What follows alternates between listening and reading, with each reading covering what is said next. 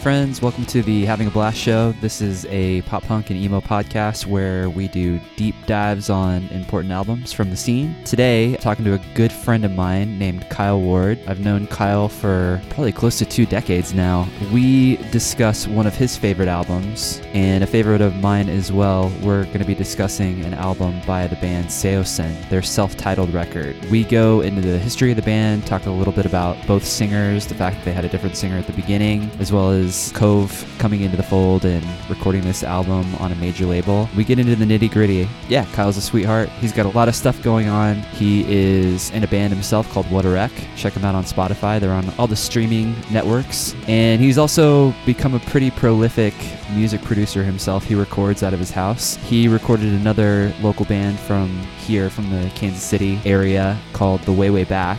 We discuss their new EP because he just finished wrapping up the production on that as well. Their new EP is called Baggage or You're Never Going to Leave It All Behind, and that is on all the streaming networks as well. So, hope you enjoy this conversation about Saosin with my good buddy Kyle Ward.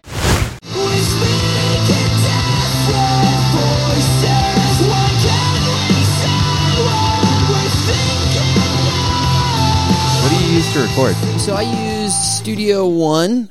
I used to be a long time Logic user, and then probably three years ago now, I switched over to Studio One. And dude, it's one of those things where I think when it first came out, it was kind of geared towards more like entry level recording, and then they kind of souped it up over the years. It's a it's a powerhouse. Really easy to use. Oh yeah, it's super user friendly. It's super intuitive, Cool. and they've got a lot of stuff where you can. Uh, customize it i guess for whatever you know daw. Maybe maybe you're transferring from a different one Mhm. to a new one. So like say in my case logic when i first started out on studio one i used a lot of like the key commands from logic until i was like you know i think i know studio one well enough. I'll i'll go ahead and learn the the studio one controls. But it's rad dude. It's awesome. Cool, man. One of my favorite producers uses Studio One now, Aaron Sprinkle. oh really? Mm-hmm. that's awesome. Yeah, yeah his stuff is great yeah, he's doing a lot of stuff from home right now, obviously with COVID. And somebody was asking him about his setup at his house, and he said he uses Studio One. He hasn't looked back.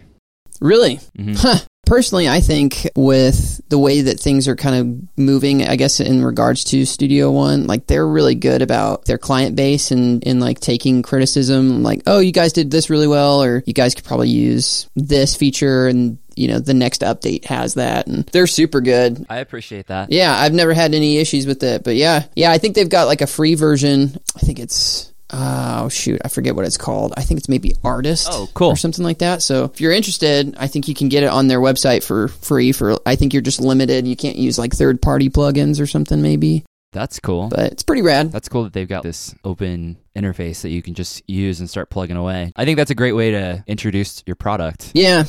Because there's probably a lot of people that need to be converted first, right? Oh, totally.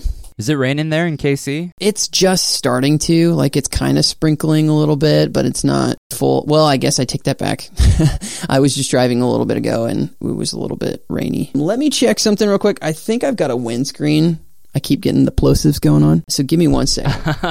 Go for it, man. No worries. I still get a lot of the the plosives. try to uh, I try to eliminate that as much as possible. I mean, I don't really care uh, most of the time, but it's funny when I uh, start to become hyper aware of it. I feel like I almost do it more. Yeah, so and like beatboxing almost. Yeah, it's when you really start to hone in on it when you're listening back. That's when it's like, oh crap. Okay.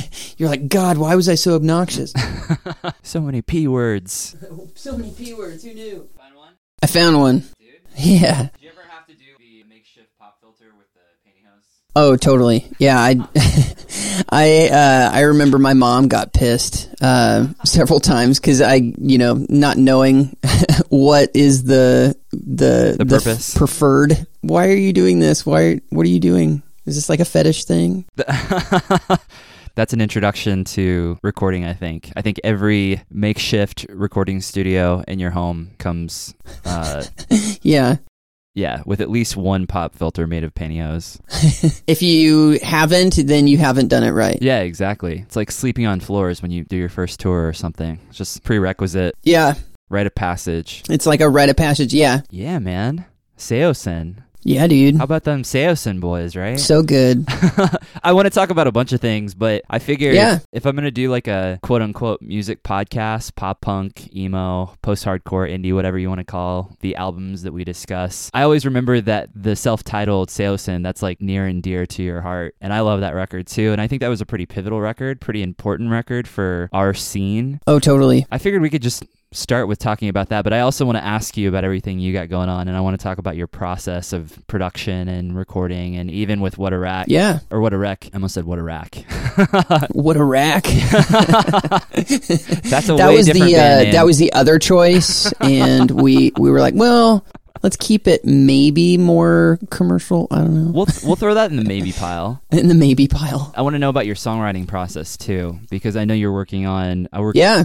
Assume you're working on new songs. You've kind of posted snippets here and there, and I'm always kind of. I'm Yeah. always keeping a keen ear on what it is that you're up to because I'm a fan of what you do. So Cool. Yeah. So, Saosin, the self titled. The first thing I wanted to ask do you remember the very first time you ever heard Saosin? Because I actually have a very visceral, vivid memory of the first time I did, but I want to hear yours. Yeah, very first time I heard Saosin was shortly after translating the name came out. And so that was what, 2003, mm-hmm. 2004, I can't remember. Yeah, 03. And it was one of those things where I had heard it when it came out, and then I didn't really hear it for a couple years later, mostly just because at that time there wasn't like YouTube or like Shazam or anything like that to really find stuff. But a buddy of mine whose older brother really into all that kind of stuff. If you remember the band I Desire, mm-hmm. It was Jesse Lovell, his younger brother Matt. But I remember listening to that and being like, whoa, this is really cool. And I remember it really kind of resonated with me because I think it was the first band, I mean, other than like maybe Led Zeppelin or something like that or Queen, that had a vocalist that had like a higher register. And I remember at the time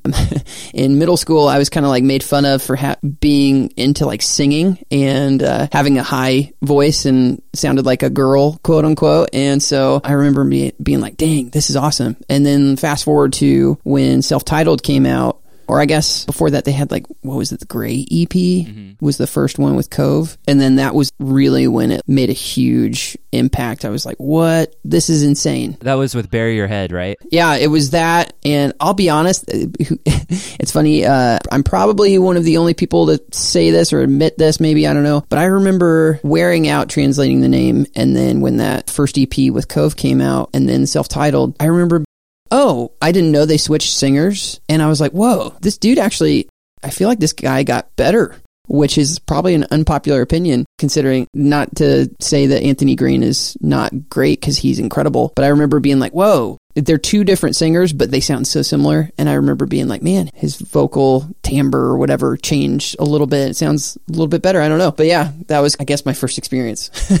Yeah. And of course, we're definitely going to talk about the differences in the vocal tonality of those two guys. Similar, but obviously not the exact same. Different people, so it's going to be slightly different. totally. I've come into contact with people who like Cove more than Anthony. I think Anthony's vocals are kind of polarizing in the same way that Coheed and Cambria, Claudio, his vocals are polarizing. I think some people really, really love it. And some people, for whatever reason, they just don't jive with it. They just think it's too high Totally. might be high to the point where it's even grating on their ears or something. There's a lot of Yeah. people out there that love Rush and really appreciate Rush. And then you've probably run into several people in your lifetime who can't stand Rush, absolutely hate Rush. Totally. I've met Yeah. I've met Rush cultists and I've met people that absolutely despise Rush and say he sounds like a gremlin or a leprechaun or something. so it makes sense your designation of the differences between the two vocalists because I kind of thought the same thing. When I remember the first time I heard Cove's vocals, I thought, oh, okay, it's like Anthony, but it's a little bit more polished. It's a little bit more streamlined. I thought he had more of kind of a universal tone. totally. It was high, but it wasn't. There was something about his vocal delivery that just seemed a little bit more, what's the right word? Digestible, yeah, for lack of a better word. I can agree with that. Because I think people who love Anthony really love Anthony and they love everything he does. They love everything he does Mhm. with Circa. They love all of his solo stuff. So I think tone wise, there's just some people who have ears that really gravitate towards Anthony. And then some people might say that Cove sounds like several other singers. I think Anthony might have Yeah. a little bit more uniqueness to his voice, to his vocal inflections, and just the way he sings in general. And even with some of the grit, you know, they both kind of have the ability to scream, but there's something about Anthony's scream that's kind of unique and almost shrieking, you know? Oh, totally. yeah. Totally. I've never heard, I mean, yeah, I don't think I've ever heard another screamer. If we're just classifying his voice in screaming, I don't think I've ever heard someone quite like his, maybe similar ish, but he's definitely got a very distinctive vocal quality overall, for sure. Yeah, absolutely. I just I go back and think of the song "Get Out" on Blue Sky Noise by Circa. Oh, dude, that's my favorite album of theirs. Me too. There's something about that too, because I think you and I, we probably just gravitate more towards the polished, major label sounding, big, epic record. Probably. yeah, because I know that's probably an unpopular opinion if you're in a circa, you know, fan circle or whatever. If you say Yeah. Blue Sky Noise is your favorite album, people are going to look at you like you're weird. I always say my favorite Bad Religion record is the Gray record, and I think that was their 2nd Mhm. major label record, and it's probably one of their most polished records. And I'm sure a lot of people, Bad Religion fans, would probably be like, dude, you're an idiot. yeah, it's funny because I, I guess while we're on the topic, I've always felt like Anthony Green really, I feel like Circa Survive is the perfect fit for Anthony. Not that it's not for Saosin, of course, but I feel like with what Anthony does well, he's really, there's no limitations with Circa in him. It's like the perfect canvas for him to throw the paint at the wall or whatever. But yeah, I feel like with whatever I don't know. I think that was a major label release with Blue Sky Noise. I think it was like Atlantic or something. But yeah, I remember hearing that and be like, dude, this is like awesome. I remember hearing Get Out on the radio and be like, what is this circa? Like this is this is sick. But, but yeah, I feel like with Cove and Saosin, I felt like there was something really special with Cove and his era versus Anthony. But I'm sure we'll get into like now present time Saosin with him rejoining. But, but yeah, I've always kind of looked at Circa as in like that's where Anthony should be, and like Cove really is phenomenal in Saosin. But they're both great. Yeah.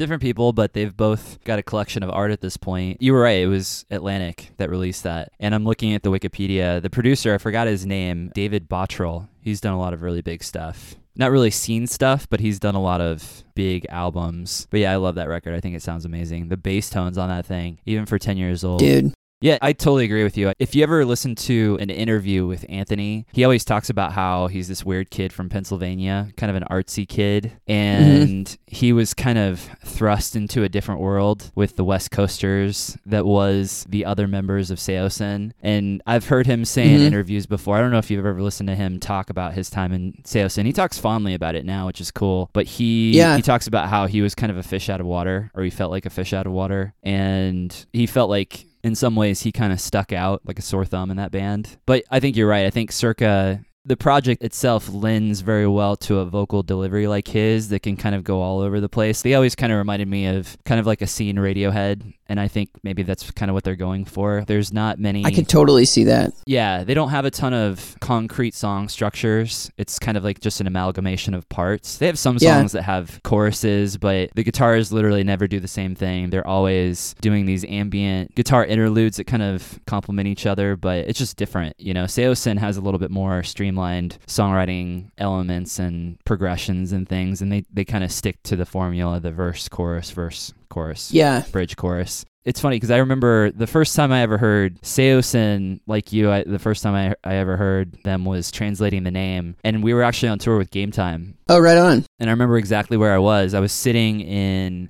this venue called Knickerbockers, which is in Lincoln, Nebraska. Did you guys ever play there? Oh, yeah, I've heard of that. Okay. Yeah, it's not there anymore, unfortunately. They closed a couple years ago. But we were playing with the JV All Stars that night. And I remember somebody, I think it was the sound guy, he was playing it through the speakers. And we were just waiting. We were just kind of like sound checking and stuff and waiting for the show to happen. And I remember hearing it and I heard some of the riffs. Who is this? This sounds incredible. And it just, the recording sounded really good for the time too. You know, it was end of 2003, I think Yeah. And it was very much akin to the first time I heard Rufio because I really just connected to the guitars. Oh, yeah, dude. The guitars just stood out front and center to me. And I think I heard Seven Years. That was what he was playing on repeat. And I thought the verses were really catchy. And there was bands like that at the time. You know, Finch and Story of the Year, they had already kind of burst onto the scene. I think Story of the Year, their record had been out. So post-hardcore was definitely about to just explode. And we were all big fans of Thrice and all that. But I think that was the first time I heard the that type of heavy aggressive music with sort of this angelic high vocal registry on top, you know, and it was just really catchy at the same time. So it just hooked me immediately. I love that EP. Dude, totally. And I think the first time I heard them with Cove was I don't know if you remember, but they released like a live it was like a live video. And you're right, this is before Yeah. YouTube, but there there was a live video where you could see Cove singing. hmm It was the demo version, the version that they put on the Gray EP of Bury Your Head. And I remember you, you just got a, a sense of what they were like live. It was really quick edits and everything. Yeah, I think I remember seeing it on like Fuse or something. Maybe AbsolutePunk.net posted it or something too. Yeah. Yeah. Man. But I thought, okay, he's a good looking kid. And that's, if they put out a, a full length record, I would imagine they're going to do very, very well.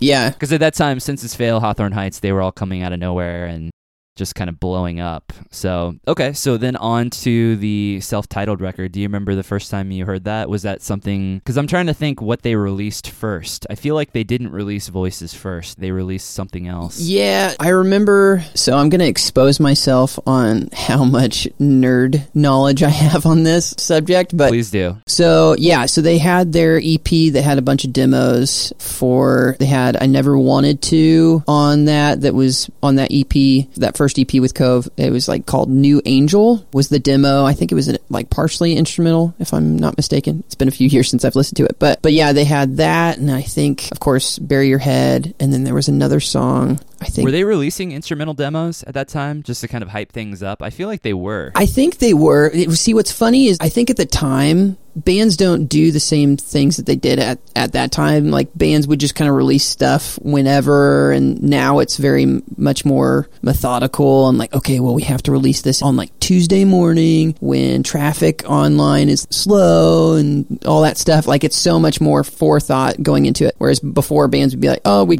got this cool new demo. Let's post it on MySpace or Pure Volume or whatever. That's interesting. I don't want to derail you, but Sure. I think what you just said is interesting because I actually think you're right in certain respects. There are people that are very methodical with how they release everything now, just in the age of social media and marketing and branding and everything. But you know who does a good job of doing the opposite? And this is just something that I've just recently come into contact with. I didn't realize this was a thing. Shows how disconnected I am from everything. But Yeah. I've been listening to a podcast where he's been interviewing a lot of types like these, kind of underground artists. So, for lack of a better term, rappers, emo rappers, Oh, totally. people that are recording stuff on GarageBand and, and their phone and then just immediately releasing it. These are the people that are releasing 100 songs a year.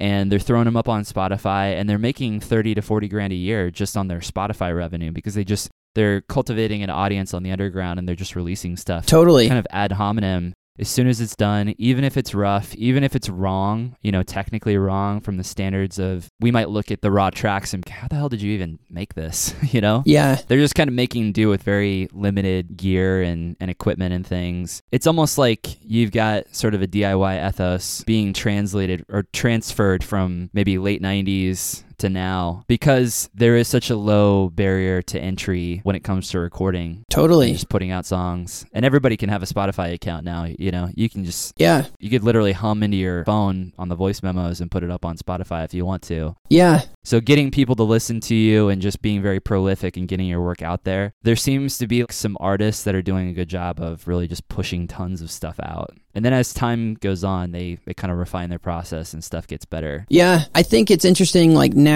as you said, rappers now are kind of like, I guess SoundCloud is like the, the new MySpace in a way or whatever. Yeah. There's totally the, the kind of change. I think partially because it's easy to record stuff now. Whereas, you know, at the time of translating the name, if bands wanted to record, they had to go to a studio and pay out the butt for a demo that sounded okay thousands um, or know somebody. Yeah. And so, yeah, I think it's interesting now how you can get a really good sound, post it same day. You could record a song and mix it and post it same day and have it sound really good. Whereas 15 years ago or whatever, it was a lot harder. It was almost impossible. Yeah, and yeah, especially with uh with just like the technology of the time and just being able to do that. I think it was just much slower, but also just so much more expensive. So back to nerdiness.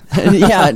But yeah, as far as the first time I heard self titled, I had seen the music video for Bury Your Head. And then I think it was Voices was the first single off self-titled and i think they had it was kind of similar to bury your head but they had a original music video for voices it was i think filmed on warp tour that year and i remember Check that out. hearing that and then being like, dude, because I remember instantly that same kind of excitement from Bury Your Head being like, whoa, this sounds really good, to suddenly having this major label release full production commercial sound voices being the powerhouse of a song that it is. It's like dude instantly that was like cataclysmic. I was like dude this band is the shit. You were stoked to hear the rest of the record at that point, right? Oh yeah, totally. And I totally didn't have money at the time to buy their album, but one of my friends, his mom, basically just had like this allowance, and so we would go to like Hot Topic and stuff, and I I coerced him to buying that album, and then I think I borrowed it but never gave it back. Shout out to Dugan um, for for that. Yes, thank you. Gotta love all the friends that have loaned us stuff over the years that we still have somehow.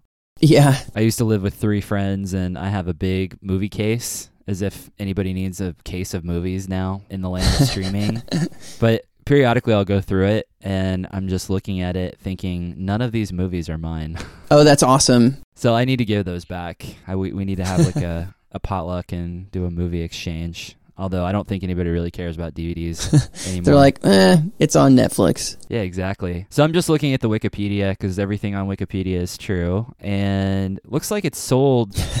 I, I always find this interesting. It's sold. It came out in 2006. It came out on Capitol, and I don't really know the guys in Saosin. I don't know them mm-hmm. personally. Which the reason I mention that is because I wish I knew what their story was leading up to the release of this, getting signed to Capitol. Because I know Capitol is who signed Yellowcard, and I know exactly what happened from them being signed to Lobster, even from them just initially going out to California, getting signed to Lobster, and then immediately getting signed to Capitol, them licensing the EP through Fueled by Ramen, and then releasing Ocean Avenue on Capitol. I would love to know what the situation was leading from translating the name that was released independently. I believe uh, they pretty much recorded it themselves, right? At that point, Beau was recording, doing pretty much everything. Yeah. He's he's mentioned that in interviews, and then I'm sure that three year process, they were probably being hit up by a lot of labels, a lot of major labels. I'm sure a lot of people wanted them at that point. Yeah, I think I saw or heard in an interview uh, from Beau that I think they were, I want to say they were talking to quite a few labels, and they, I wish I had researched before the podcast to be able to say more precisely, but yeah, I think they were scouted by quite a few, and I think Capitol, if you watch their like behind the scenes of the, the self titled, you can tell they're very passionate,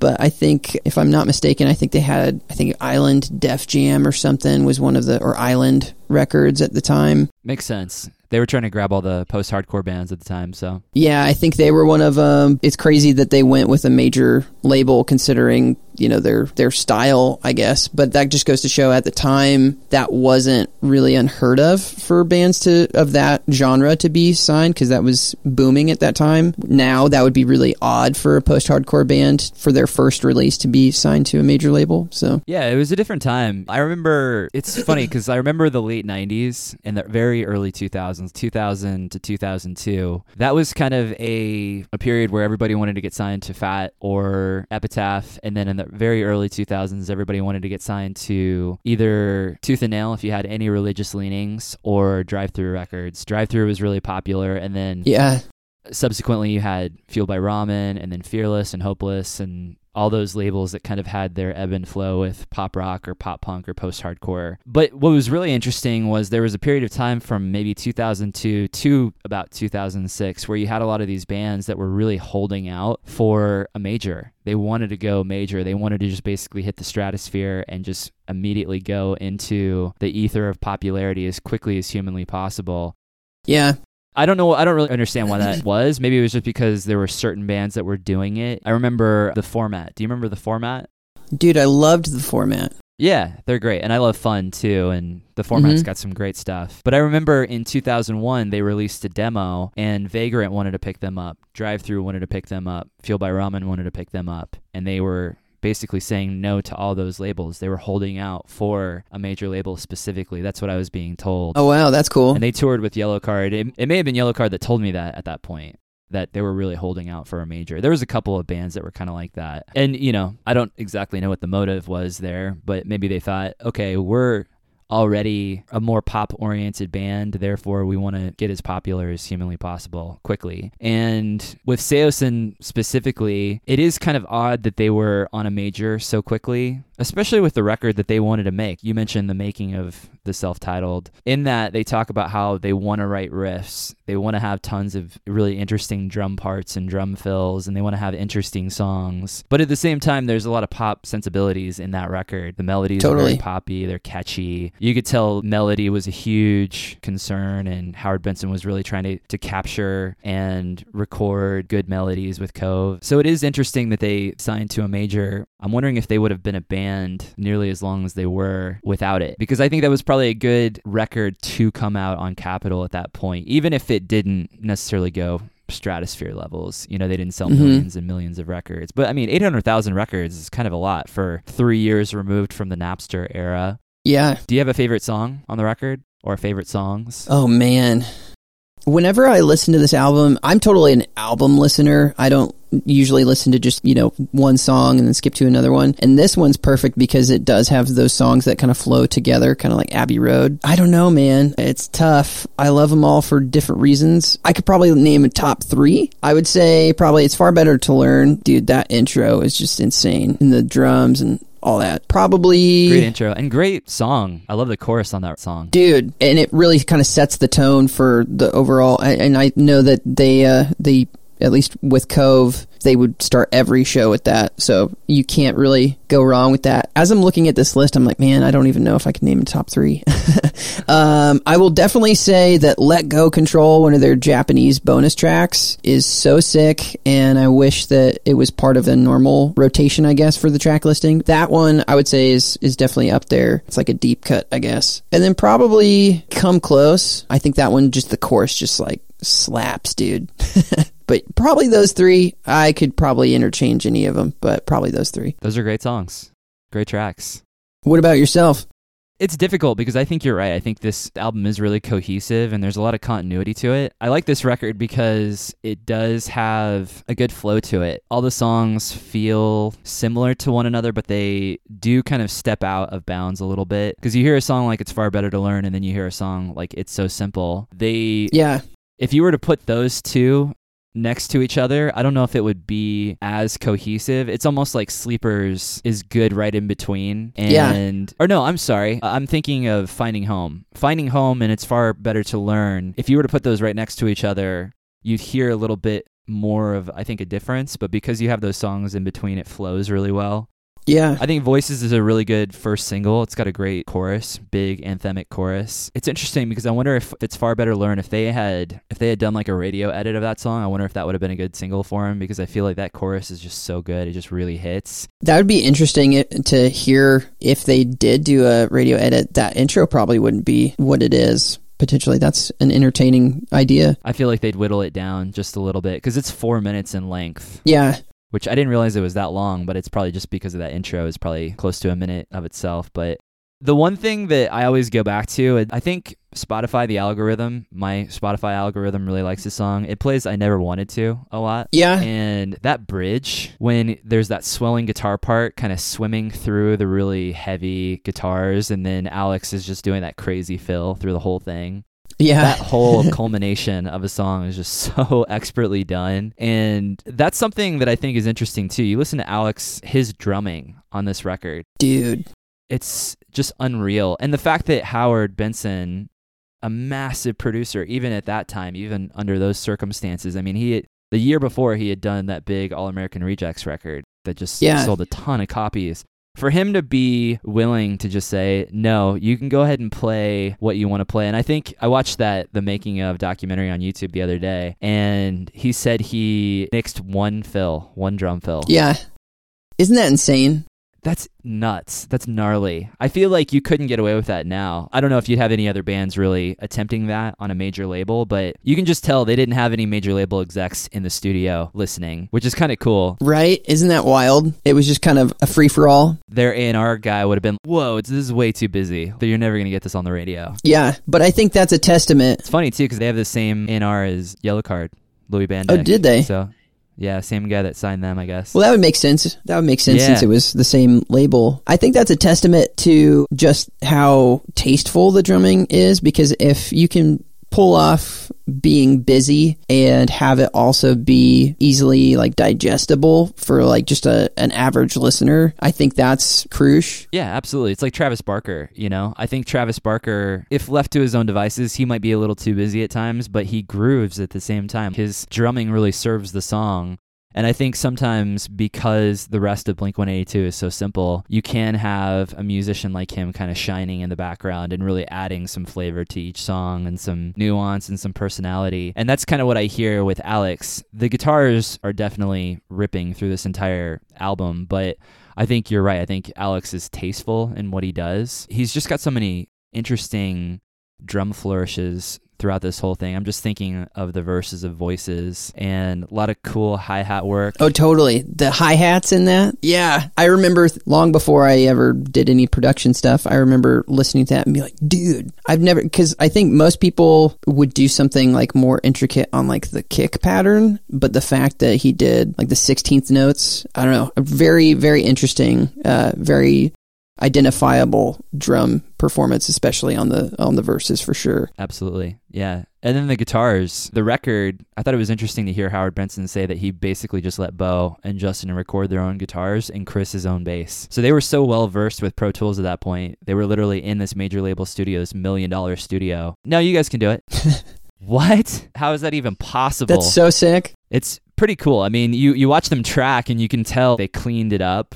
Yeah. They definitely they took liberties with mixing and they cleaned it up as much as possible. They made it super pristine and they probably took tons of takes so that they could cut off the back end and the front end of the guitar so it was just seamless. I mean, from a production standpoint, what are your thoughts on this record? I mean, I know that's kind of a, an open-ended question, but maybe we can just take it down to the guitars. What do you think of the guitars Yeah. as far as how they're recorded and how they're mixed? I mean, I know they used a Hughes and Kettner tri-amp for all the guitar tones, which Beau at the time was like really into, which is just for those that aren't gear nuts, it's just like a really high gain. I think it's kind of similar to like an ENGL head. Anyways, probably too much nerdiness, but but yeah, I think it's crazy cuz I guess when I think of bands that usually overdo it, it seems to me not that I've ever worked with a band that's overdone like guitar stuff, but I feel like maybe it's because I'm a guitar player that it's easy to overdo it with, oh, I'm going to put this guitar part and this guitar part. And the fact that they had the artistic liberties of just be like, oh, yeah, whatever. The fact that I guess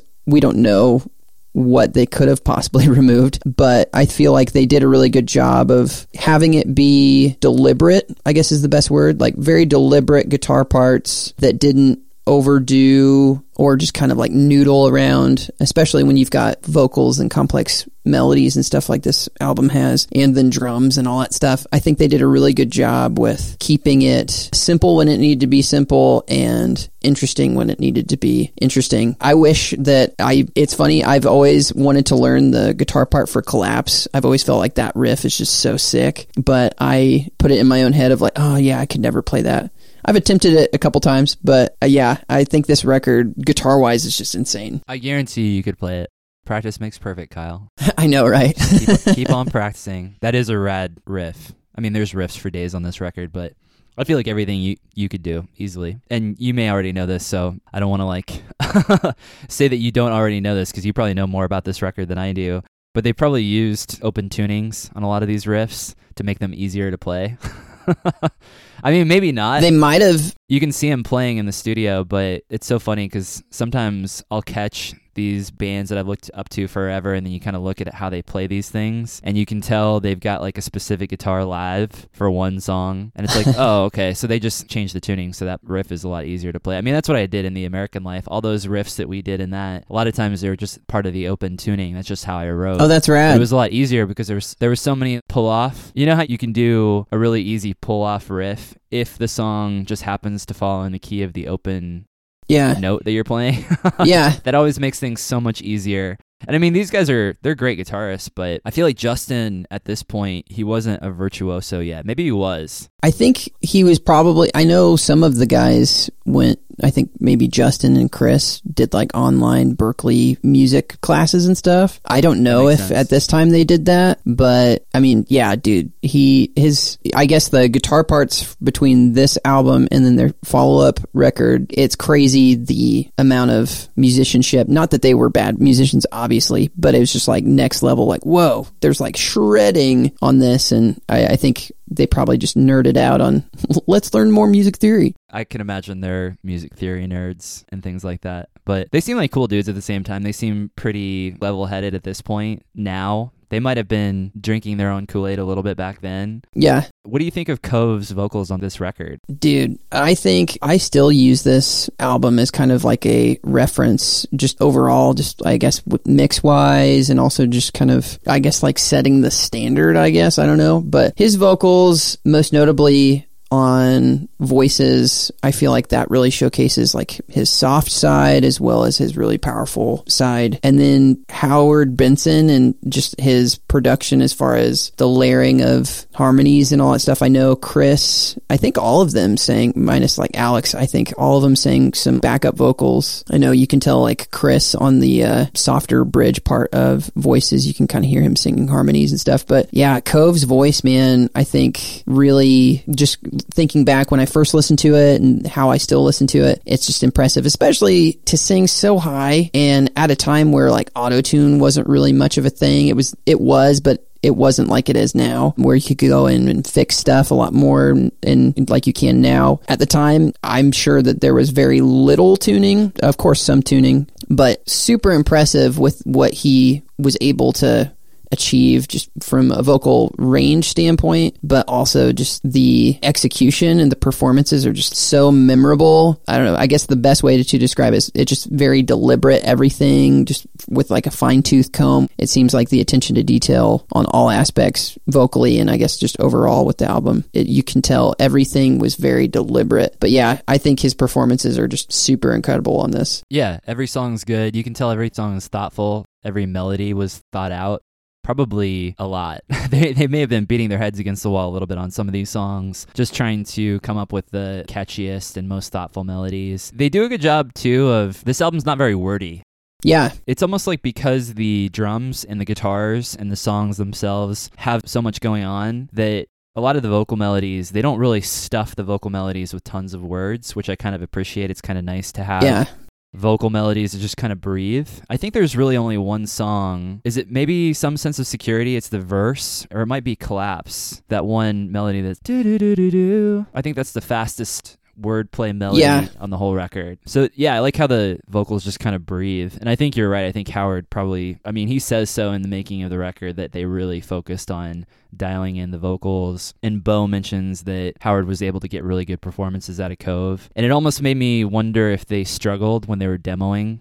Were Mhm. they struggling to get good vocal performances out of him? Because he was so new, he was so young. I mean, he literally Yeah. He auditioned and then he just jumped into this machine of a band that was already touring and stuff. I think I remember in 2003, Saosin and Rufio did a tour together, and they Oh, were touring rad. for a long time. And I think Saosin was opening up for a lot of people. I remember when Phil from Story of the Year filled in for them on Warped Tour. Dude, Tour. I wish I would have seen that. That sounds so sick. I've seen videos, but Yeah, it, it's it's on YouTube. Yeah, it's Oh. on. Yeah, I've seen videos too. I don't think I, I don't think we were on Warp Tour that year. That might have been 2004 that that happened, and we only played a couple dates that year. But yeah, that'd be cool to see. He's got a very high registry as well, so yeah, fit right in. But you know, I think Howard did a great job of really focusing on the vocals in this particular record. And I think that's what they kind of went to him for. You know, they wanted yeah, they wanted that major label sound as far as the vocals were concerned. It seemed like they were more concerned about getting the major label production on just the vocals and then allowing everything else to kind of breathe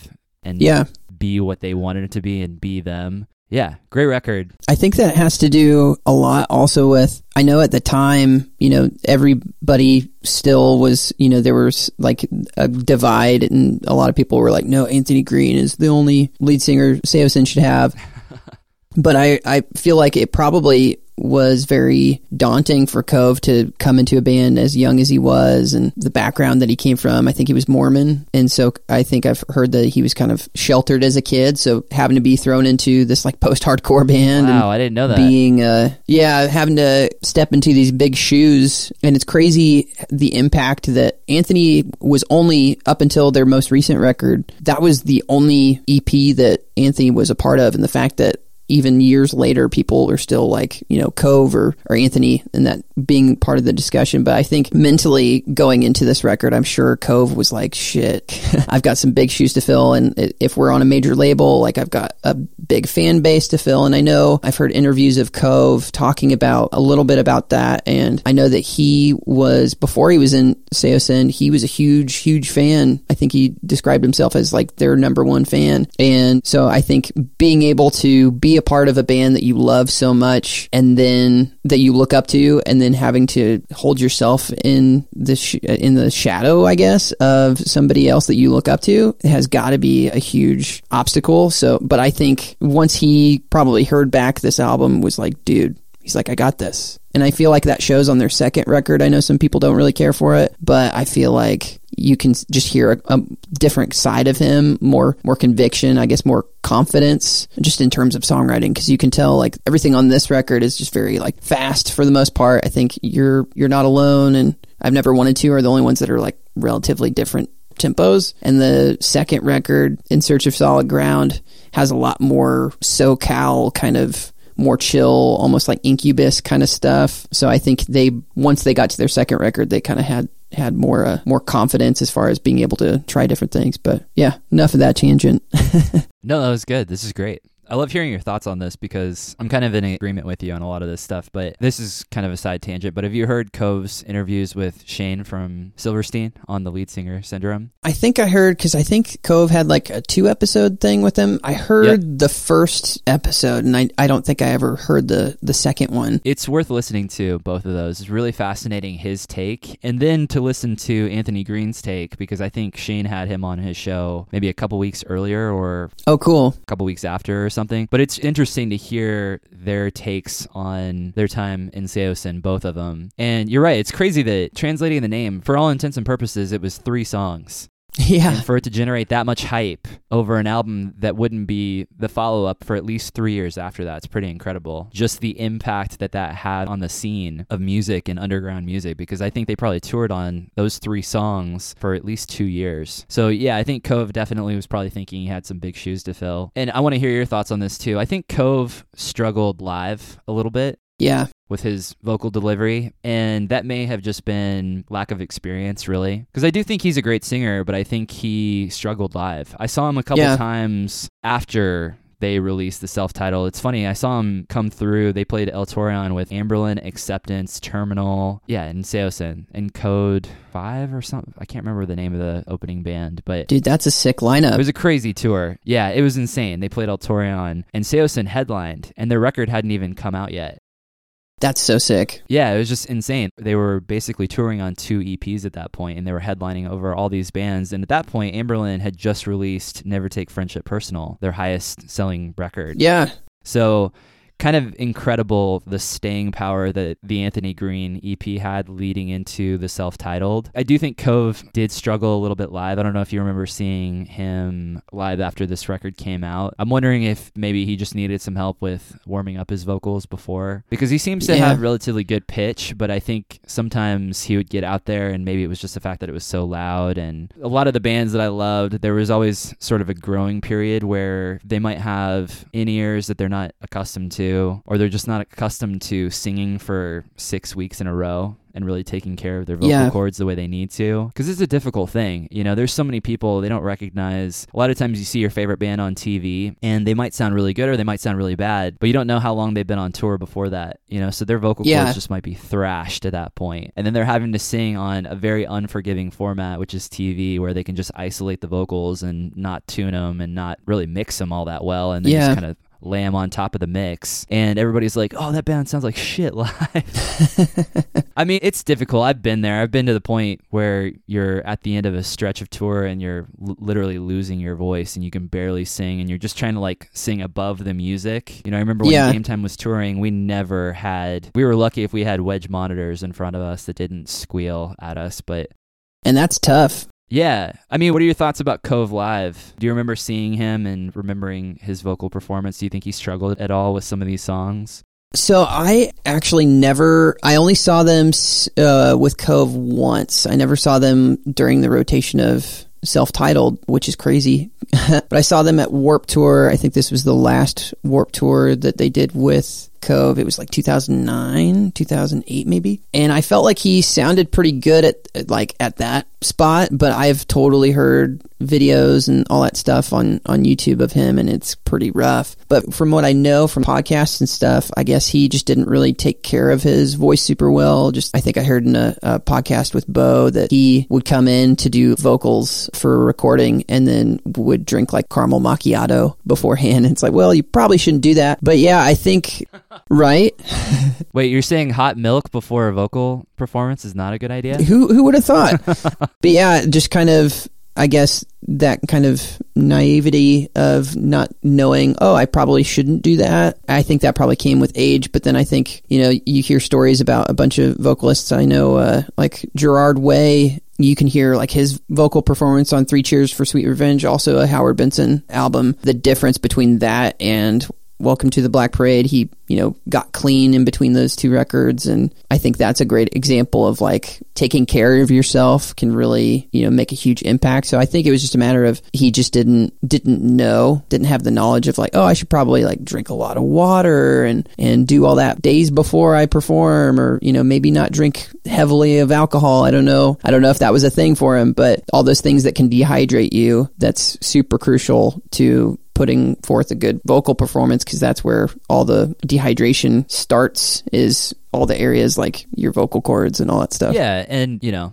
I'm sure he was going through a lot. Sure, yeah, totally. I want to give him some grace. I want to kind of keep this positive too at the same time. I mean, I, I I really love this record, and of course he came in. He had some big shoes to fill. I remember meeting him at that Anberlin show, and he seemed like a very very nice person. So I don't want to totally dog him or anything. Oh no, totally. I've had just awful shows before where my voice is just running out. I also I heard that he I think he took up smoking and he kind of regretted that. Maybe that wasn't the best move as far as taking care of your your vocal Sure. cords. But when you're young and you're and like you said you're naive and you're not really sure what you're supposed to be doing and you're trying to act the part of rock star frontman, Yeah, you're going to be influenced by all sorts of things and all sorts of people and groups of people that are coming your way. I'm sure it was difficult to navigate being a mid 20 something oh totally. I lost my mind in my late 20s, you know? Like I didn't really recover until my very late 20s into my 30s. That's when I really started establishing who I wanted to be and who I ultimately hope to become. It's when I established my value system and I'm sure he was going through the same thing. And that may be why he's more comfortable forming a band now because he knows what he stands for. Totally. And it seems like his new band Dead American they're making a statement. Even Oh if totally. if it's more artistic versus literal in the sense of the statement that they're making, it seems like he's had some time to really be introspective and reflect Yeah. on who he wants to be, how he wants to show up in the world. And it's really fascinating to hear him talk about those times because I like the fact that he talks fondly about them and that he's still a fan of the band and he still supports the band. And Dead American, I think they opened the last Saosin tour, which is kind of cool. I'm sure Yeah. they had him come up and sing some songs and stuff. So you never know. Maybe we'll get 10 year or 20 year tour of this record. I'd, I'd go to see that. I would totally pay good money for that. and let me also say that I doubt Cove would ever hear this podcast, but I totally think that he is still an incredible vocalist. I think just the times, like you said, like whatever he was going through probably contributed so much more to his vocal performance live than his actual ability because obviously the dude rips. Yeah, and there's something to be said for he sang on a major label record that sold is gonna eventually sell a million records, even after the era of illegal downloading in the early 2000s. So nothing to sneeze at. He definitely made a dent in popular culture and definitely in the scene with this record. So it's a it's a fun one to go back to and a good time capsule record when you think of what was really kind of dominating the scene at that point where you had kind of aggressive, darker, but catchy at the same time post hardcore music with these really anthemic choruses and these really catchy melodies and vocals. So it's a great record and I'm glad it exists. This has been a really fun convo. It's already gone an hour. Yeah, dude. Yeah. I have to bolt at 12:30. I have to work cuz I'm I'm training somebody at 1:30, but cool. I want to talk to you a little bit about you. The Way Way Back just released their EP and it sounds incredible. Well done, man. You did an awesome job. Dude, thanks, man. Thank you. Yeah, they worked. They worked super hard on that. I worked very hard on that as well. I probably logged a lot of hours and blood, sweat, and tears into that. But yeah, man, I'm I'm stoked you like it, and from what I've heard, people are digging it. So yeah, I'm super proud of it. And they've already got a few extra thousand streams under their belt on Spotify, so people are definitely listening. Oh heck yeah! Ben does a very good job at prolifically promoting. I think he does a good job. He probably thinks he does it too much, but I actually don't think I don't think so. I think he I would agree. he does a good job of getting people's attention and that's what you have to do. You have to sell yourself. You have to sell your product, which is whatever it is that you're doing. Totally. And you have to put yourself out there. You have to be willing to put yourself out there. You almost have to be willing to get to that line where you're almost annoying people. Now, I don't necessarily think you need to go over that line. I don't think you need to be obsessively aggressive when it comes to promoting what it is that you're doing, but I think he does a good job of just letting people know what's up because that's the thing. People just have busy lives and they don't necessarily know what's happening unless they see it a couple times or they see it a few times. And so it's clearly working because for an unsigned local band, and that's not to be disparaging to the way way back, they just signed a record deal, which is cool. But I think obviously he did a good job of promoting it to the point where people are checking it out and listening to it. It sounds great. Do you have a favorite song on that EP? Mm, I, for sure, Bad Star. I remember listening to that song at a show and be like, dude, if you guys don't let me record your next EP or at least that song, I'm going to be super bummed. uh, but Bad Star, I love that song. Chills, dude. What's another one? I would say maybe Waste Away or I'm Not Afraid to Walk This World Alone. Actually, uh, I'm Not Afraid to Walk This World Alone, little tidbit, I guess. Caleb and I, from the way, way back, were originally going to try and start a new band at the time that What a Wreck started. And that song was a song that we were working on. And so when we were working on this EP, they're like, dude, we're going to use that song that you guys were working on. I was like, what? That's so sick. And their working title for it was Not a Wreck. But Ben did way better on that song than I could have ever dreamed of. That song is so good. I would say probably I'm Not Afraid to Walk This World Alone and Bad Star are probably my two favorites on that. Cool. Yeah, they're great. Bad Star, I remember the first time I heard it, and I heard it late. I literally heard it in the sequence of the EP because I listened to it after it came out a couple weeks ago. Oh, cool. And I was actually at work and I was just kind of working out. That tends to be the time that I listen to music these days. It legitimately gave me those music feeling chills just listening to the words. You can tell he spent some time being very thoughtful about those lyrics. Oh, totally. Obviously, something very personal that happened to him, but you can really feel it. And I think it comes through in the recording too. The recording could have been very bare bones and it would have it would have had that gravitas, but I don't know if it would have had all the gravitas just with the fact that it's like a, a fully produced song. You guys layered a lot of stuff on it and Totally. It definitely builds. That was a good decision on your part as the producer and then their part as the band. Thank you. And it's a great song. It really is. It hits home. I definitely dig Pages too. That chorus just gets stuck in my Oh, head. yeah, That's a dude. really good one. Yeah. That solo is ripping. Yeah, great So stuff. good. What all did you guys use to record that? Pages or Just the Or just the, the EP? EP? in general. What sort of amps? Do you do everything in the box? All the guitars and stuff? So it, what's crazy is with COVID, it kind of changed how we did stuff, or at least the plans. I remember we originally met up. It was probably about this time last year, talking about the EP because we had tracked Bad Star in May of last year. But but yeah, so originally the plan was Caleb has a really awesome setup. He's got a triple rectifier, I believe, Mesa oversized cab, like really nice setup, and then he's got Tom DeLonge strats and all that. So the original plan was to do to mic it up and have him be in the room with it and have it be a very like visceral kind of thing. But because of COVID and kind of just time constraints and all that stuff, we did it all amp sims. I used a bias bias amp for that, which is by a company called Positive Grid. So that was all just DI and just amp sims. And then also because of COVID. Also, kudos to Matt, who the drummer of the way way back. He so literally it was like the 22nd of March. We had plans to track drums, and then of course the lockdown happened on the 24th. So we ended up canceling tracking drums at my place and Matt tracked all the drums. I sent him like YouTube videos of like, okay, so set up the mics like this. and, uh, wow. when you, yeah, when you set up the session, kind of do this and whatnot. And he was super awesome with all my craziness of trying to get things good from the source and all that stuff. But he did a really great job having to do that. That's cool. So those are real drums. Those are real drums. You walked him through it. Yep. And then he sent you the raw tracks and you mixed them. Yep. And there were a couple times where I'd have to be like, hey, can you move the room mics? Cause this one sounds a little weird and all that stuff. But he, he championed it. He did a really great job. Dude, that's kick ass, man. Yeah, man. I got to give you kudos for just being patient enough to do that. Oh, like, totally. I remember watching Zach Odom and Kenneth Mount when we went to record with them, setting up their drums and their mics, and they pretty much had everything set up the way they wanted to. Mm-hmm. And they still were so meticulous and so detail oriented when it came to how they mic'd things, where they put the room mics, tuning the drums, getting the performance. So I mean, damn, dude, kudos to you for literally walking a drummer through that. It's pretty kick ass. Thank you. Because you've given him a skill that he can now use for later recordings if he wants to. Totally. And yeah, I gave him some mics, some extra mics, because he has a pretty good setup. And I was like, do it like this if you can. And we'll just try and do our best to, to make this as, as good as we can. I feel like the final product really speaks for itself. But yeah, the, yeah, dude, the drums sound killer. The things were against us with COVID, and then we made the best of it. And it's awesome, you know, knowing the challenges and everything that kind of went into making it, it's awesome that it's being really well received, which is, you can't want anything more than that, which is awesome. Yeah, you can't beat it. And I think it speaks to the nature of you becoming a producer.